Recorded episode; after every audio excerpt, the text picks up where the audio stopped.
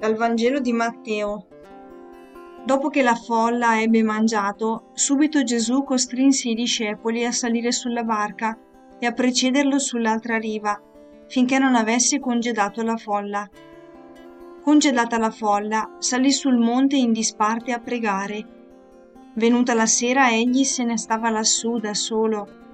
La barca intanto distava già molte miglia da terra ed era agitata dalle onde. Il vento infatti era contrario. Sul finire della notte egli andò verso di loro camminando sul mare. Vedendolo camminare sul mare, i discepoli furono sconvolti e dissero È un fantasma e gridarono dalla paura.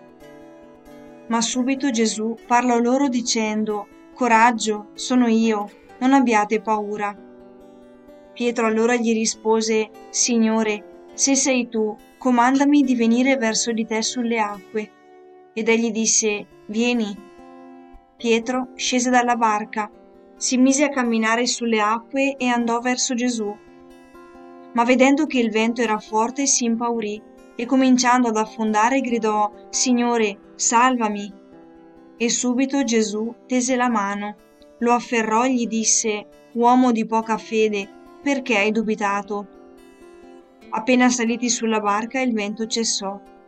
Quelli che erano sulla barca si prostrarono davanti a lui, dicendo, Davvero tu sei figlio di Dio.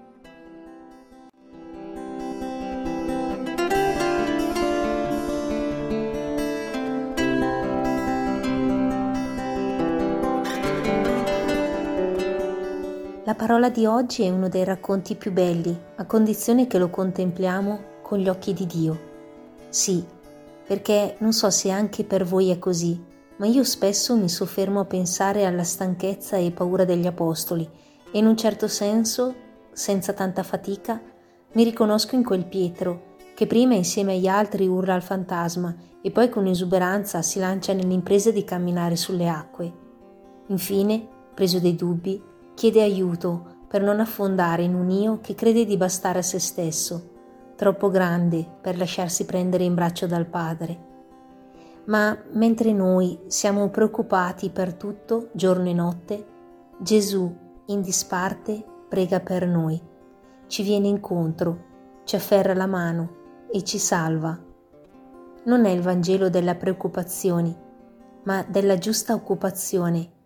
Noi ci affanniamo nel tentare di mettere a posto tutto, mentre Dio con pazienza si occupa di noi, con cura, amore e fiducia. Sento che Gesù mi dice, abbi fede nel mio amore, nella tua malattia, nella solitudine, nelle ferite di un amore tradito, nel distacco doloroso della perdita di un caro, nell'amaro dei fallimenti, nel pantano di un quotidiano ingolfato. Abbi fede. Io prego per te. Io ti vengo a cercare ti afferro la mano e ti porto in braccio sull'altra riva. In me prevale l'essere preoccupato o il lasciare che qualcuno si occupi di me con amore? Spirito Santo, aiutami ad affidarmi alle mani amorose del Padre in ogni situazione della mia vita.